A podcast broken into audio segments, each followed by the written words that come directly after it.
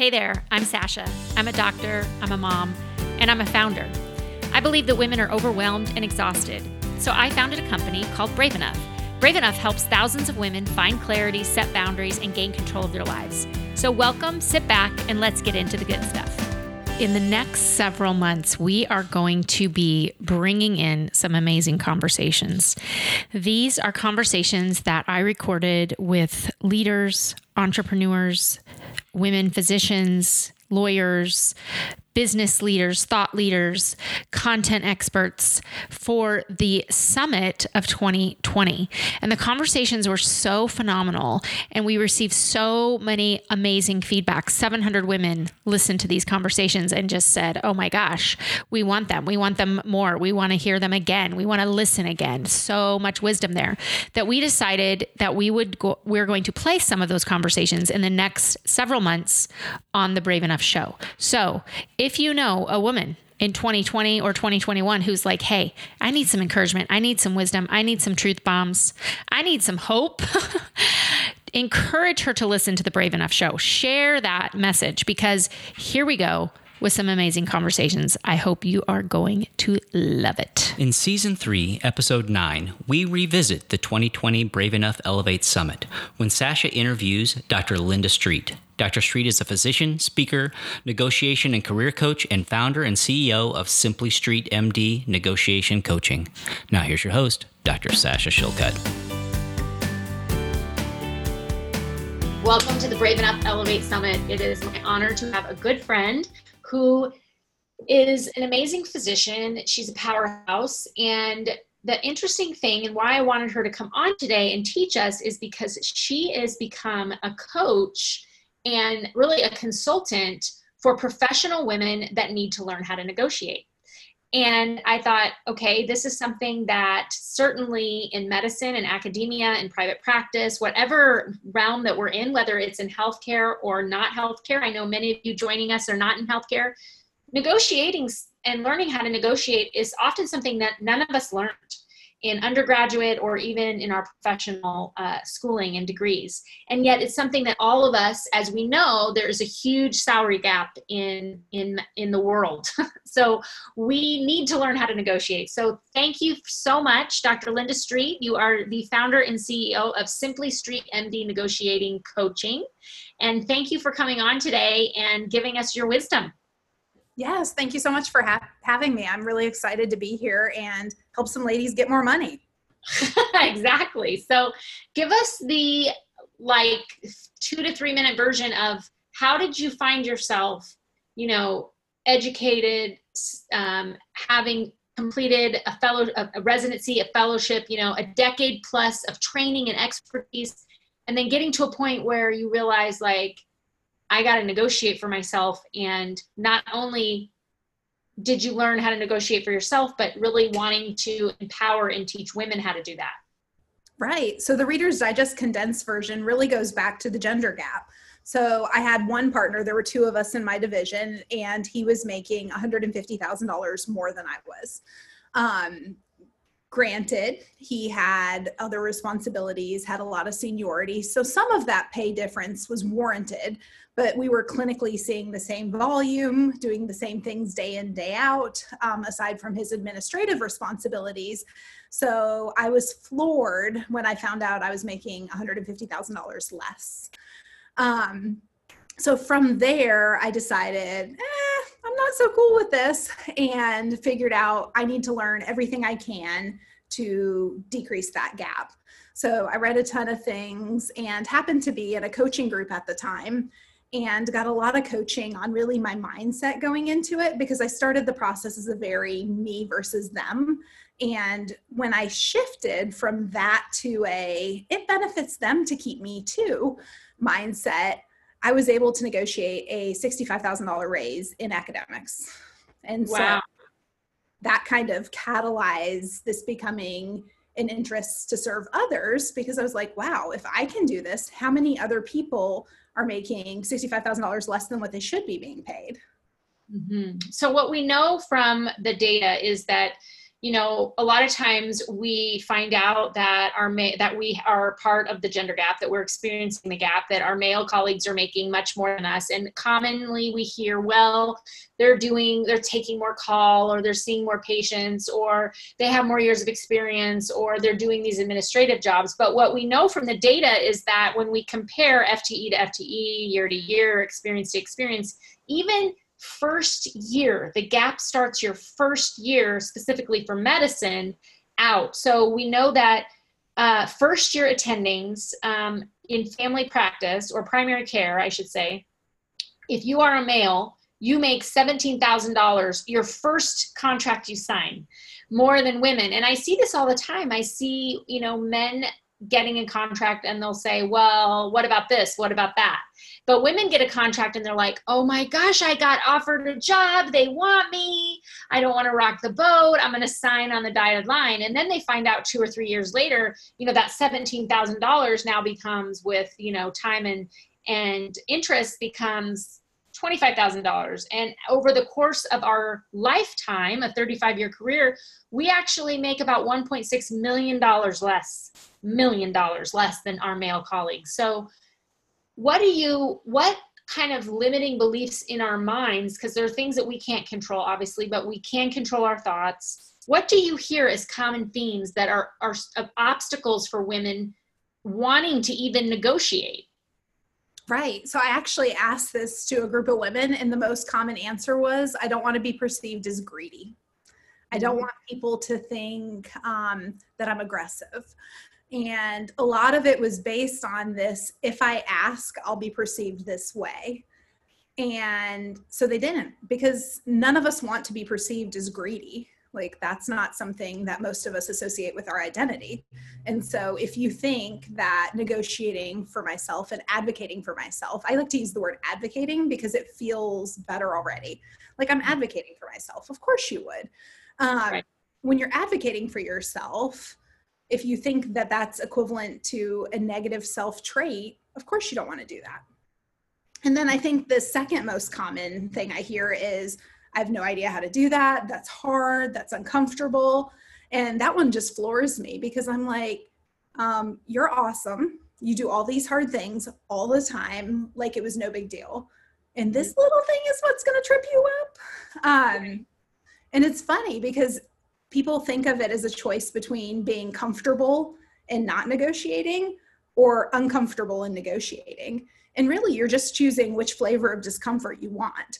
You're either going to have the discomfort of negotiating now so that you can advocate for yourself and get a suitable contract, or you're going to have the discomfort later of seeing that that male colleague with the same experience is making seventeen thousand dollars more, which is now thirty thousand dollars more, and you're going to feel undervalued.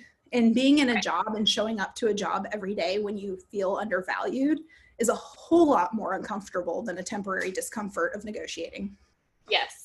I w- uh, amen to that, because, and it, and it's interesting because, um, there, so there's a couple things I want to break down there. One is, when I was writing and doing research for Between Grit and Grace, I found really interesting research on the dynamics and the social backlash that women experience when they go from advocating for others to advocating for themselves. So most of us in our jobs, um, or in our families, are very comfortable advocating for others, you know, um, sticking up for our kids, standing up for our parents, um, or our neighbors, or our patients, or a program we need, or a resource that we need. We will advocate.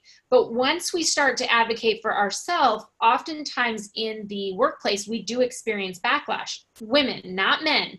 Men, it's a positive attribute when you advocate for yourself. But for women, it can be seen as a negative attribute. So we don't do it, right? And I remember um, such a vivid, like, this was probably one of the biggest wake-up calls for me that bias even existed, and I was privy to it, was I did a job for several years um, that was kind of a, a new job. And I think this is what happens all the time. I, I would probably say this happens more than than not, is you take on a responsibility as a woman. You're now doing a new title, a new job. It started out small with no pay, but now it's consuming a large part of your F T E and you're still unpaid. this is what happened to me. I went and asked for money. I was told no. I waited a year. I went and asked for money again. I was told no. And I told myself at that time, if the answer's no, I'm walking away from this title. I'm not doing it because it's consuming so much of my work and, and my time. And the, I was told no. So I gave up the position, no money. Three months later, a junior male faculty member takes the position. I was actually surprised because I thought, this is not, this is, this is, there's no pay for this. I'm surprised he would do this for nothing. He came to my office to ask me for some advice on the position. And I told him what I, what I, how to do it and blah, blah, blah. And he's, I said, I'm actually just kind of surprised that you're doing this because it's a lot of work. And he said, well, I'm getting paid thirty thousand dollars to do it. This is all for.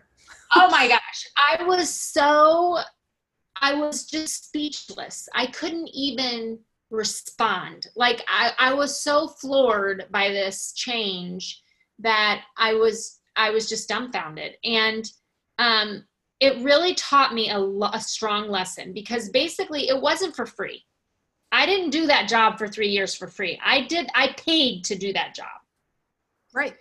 And I think it, we have to look at differently that way. Like, so I coach a lot of women on work-life balance and they'll say, well, I really want to do this. Don't want to do this anymore. I'm doing it for free. And I'm like, you're not doing it for free. You're paying to do that job. You're using your time, your energy, your resources, your knowledge, and your expertise to do a job. That's you paying. Right. Don't, with no compensation. Exactly. Exactly. So what are some, like, how do you, what are some like key um, kind of thoughts that you plug into besides advocating for yourself? What, what else do you teach women how to just embrace the uncomfortableness of negotiating? Right. I think really shifting from the, I'm doing this for me to they need you too. So looking at the value you're providing, because it's not a one-way street or they'd walk. Like they're not in the business of handing you checks for fun. So looking at it as I'm bringing a lot to them too is I think helpful, because for me in my environment, that was such a shift of it's me versus him. Like he doesn't want to give me this money. Of course he didn't. He wants to run his bottom line in a way that he doesn't have to give me that money. But if the option is giving me the money or I walk, all of a sudden giving the money to me is a lot more attractive. So I actually walked in with a different contract and said, they're willing to pay me this. Can you make me stay? Like at that point I was ready to go if they couldn't move some. But the way I looked at it was really that it benefited him to have me stay. It benefited him to have me feel fairly compensated so I could focus entirely on my work instead of on being undervalued. So shifting to that mindset of they need me too. I'm bringing a lot to them that has value, right? Because value, ultimately value is just what they're willing to pay for you. Mm-hmm. Like you have intrinsic value, but at the end of the day, the equation is what are they willing to pay to keep you there? And that varies situation to situation. What they're willing to pay you in a place where they've struggled to recruit somebody for five years in your subspecialty is going to be different than when they have five applications every, every year. Right. Right. And I think also knowing your bottom, like, like knowing your, like where you won't go, but you know, I, I always tell people when you go into a negotiation, you need to know two things. You need to know, um, what your value is, what you, what they want, because we often think about what we want, but we don't, we're not thinking about what they want. And the truth of the matter is it's strictly business. You are giving something they want. So you need to actually know that, know what they want and, pro- and provide clear evidence of that. So, you know, I always say you need to know two things. You need to know what they want and how you're providing that in a clear one bulleted point evidence of what value you bring or what they're wanting from you and how you're delivering it. Right. And then the second thing is you need to know what your bottom line is, like what's behind door B, because it's one thing to go in and say, um, I want you to pay me X, and then to say no, and then you just keep working or whatever, versus I won't accept anything less than this, or I'm, I'm taking door B. Right. And a lot of times people haven't really thought about that. They don't even know what's behind door B. And I actually have people focus on two different numbers. So there's your bottom line number, which is the anything less than this, my alternative is better. Like right. walking is better, finding a new job is better, X Y Z here is better. And then I also want you to focus on a high expectation goal, because it's good to know your bottom line, but there actually is data that says that if you focus on high expectations, you're more likely to achieve them. So mm-hmm. by having a goal of, like, say, for example, one hundred fifty thousand is average for your specialty. Um, and your bottom line is, I won't work for less than one hundred fifty. I want to be at least average. Well, if you go in with that mindset, the best you're ever going to get is probably one hundred fifty, because your brain's going to keep circling back to that number. And that's where you're going to land um, in a best case scenario, versus if you're like, you know what, I'm willing to stay for one hundred fifty, but I'd really, really like two hundred. And you focus on that two hundred, you're more likely to land probably somewhere in the middle. And anything between your high expectation goal and that bottom line goal is the zone of possible agreement. Anything in that is a yes. Anything mm-hmm. beyond your high expectation, they're probably not willing to pay. Anything, or, or you need to set your expectations higher. Um, anything below that bottom line, you're not willing to contribute and stay.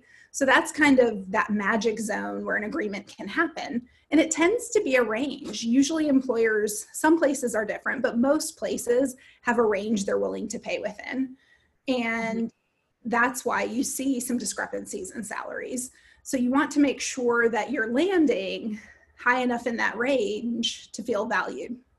And then the yeah. interesting thing about looking at what they're looking for, I actually have people do an exercise, and it's really simple and goes back to like third grade science.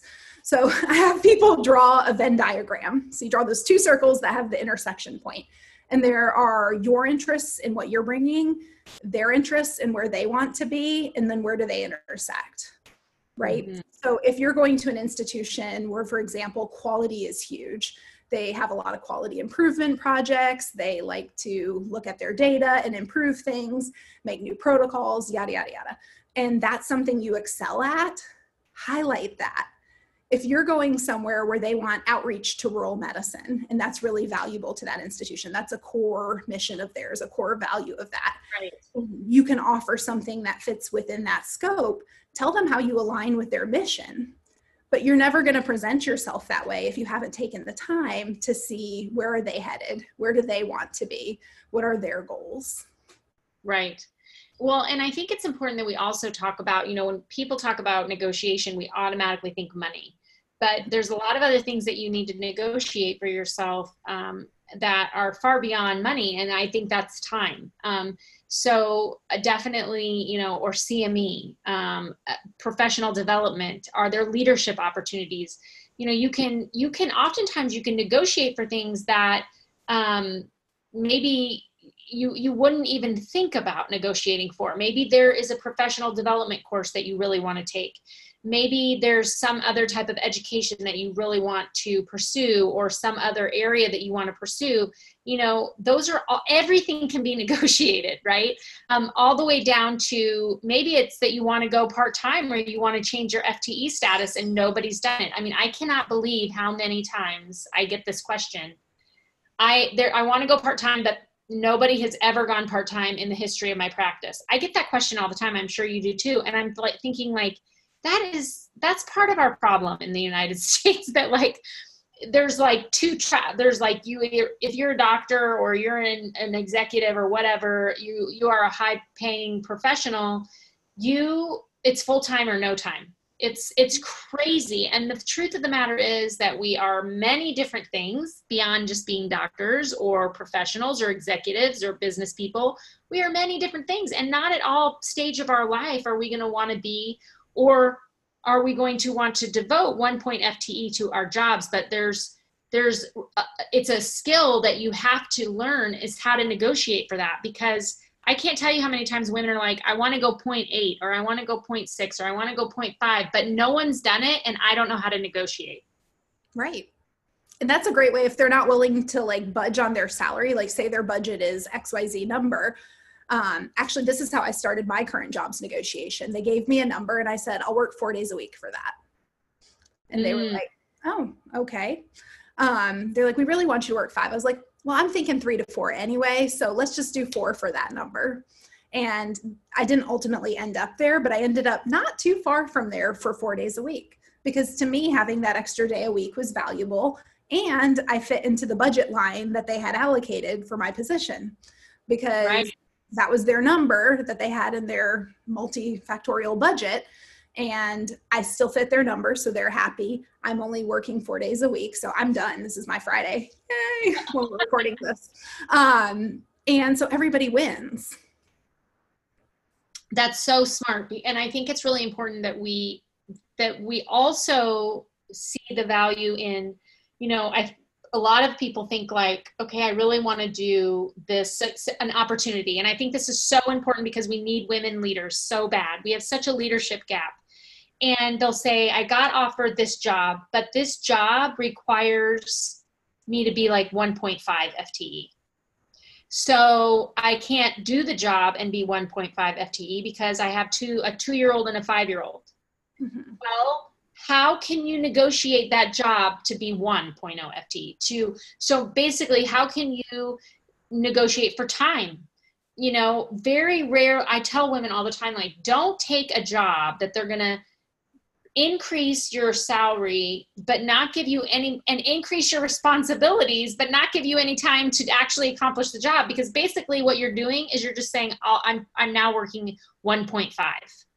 And all you're going to do is burn out. So I think it's so important to think creatively, like you did, like you said, okay, this is your budget. Well, then I'm, that's a four day work week for me. That's what I can do with that money. And we really have to think strategically and creatively about this, because we need you. We need you in that position. We need women in these leadership positions. Right. And at the end of the day, I'm confident I can see all the patients they wanted to be seeing in four days. Their goals are met. My goals are met. I'm sleeping in on Friday. Everybody's happy. I get to take my kids to school. Novel concept. It's like filling those other cups, because really at the end of the day, money is just an exchange for time. Like, we're earning money so we can buy back our time in some flavor or fashion. And so it's super important to do that.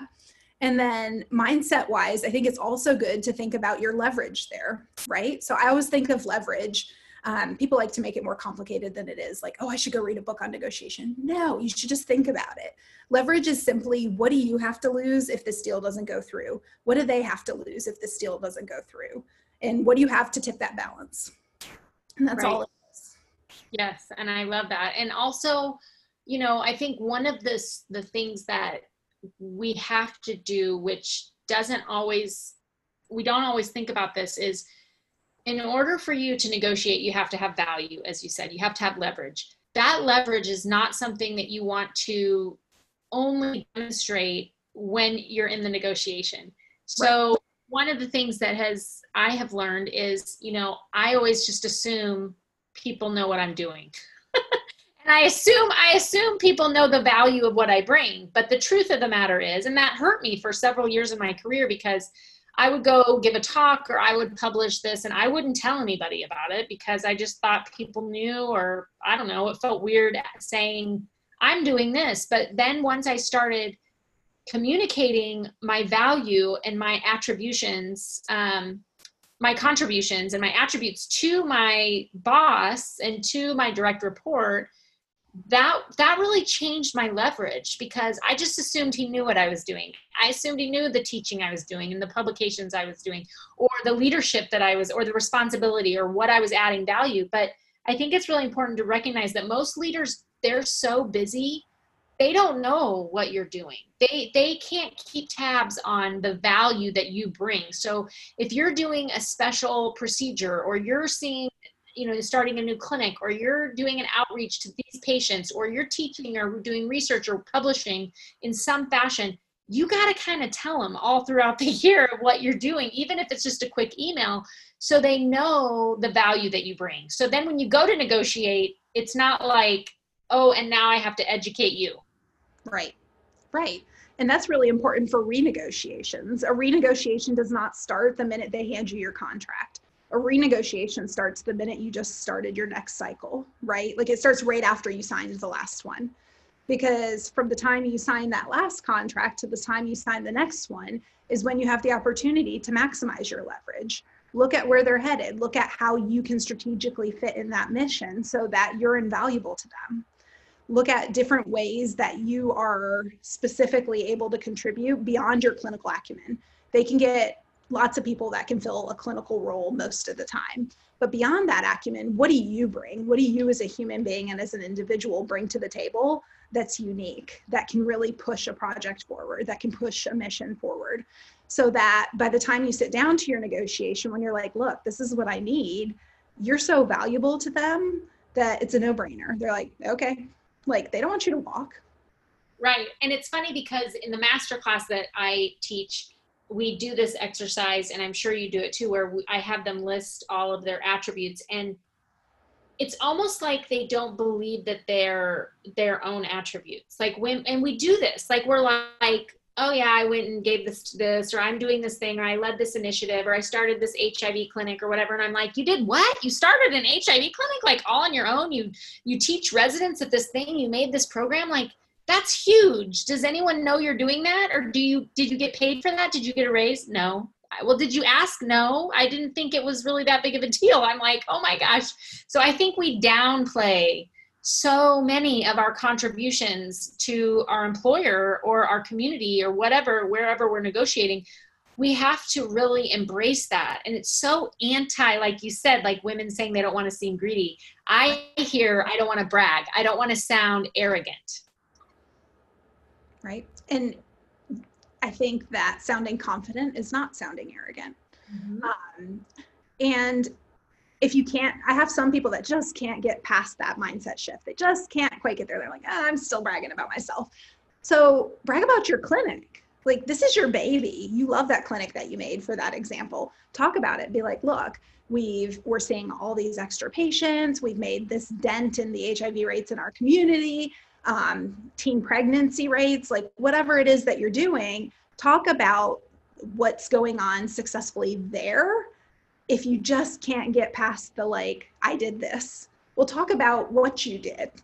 And then by, by kind of adjunct, like they're going to figure out that you did that. But if that's what you need to do to let them know your value, go there. Like, it's yeah. okay to separate yourself maybe one degree if you need to, to get your foot in the door and kind of start. Right. right. This is so good. This is, this is such great information. Okay. So I'm asking every woman that comes on to speak, what has twenty twenty taught you? What hasn't twenty twenty taught me? It's probably a quicker question. I know. Um, everyone, everyone goes like this. Every single person I ask this question goes, they have to like take a deep collective breath. I think it's taught me that I can do it. Like, I mean, I was doing locums when the pandemic first started. So I was flying on airplanes once a week and um, ended up shifting plans a little bit to make things work. And it's okay. I will be fine. Like, at the end of the day, I can do hard things and it's going to be fine. I love that. I love, I love how all these women are just like, women are so resilient. It's just amazing to me how resilient women are, because everybody's just flexing and figuring it out. Um, so how can people find you? How can they find out about your, about your negotiation curriculum and all this? Tell us. Right. So I'm at w w w dot simply street m d dot com, and it's all spelled just kind of how it's supposed to be. Um, I was blessed with marrying into a really easy last name.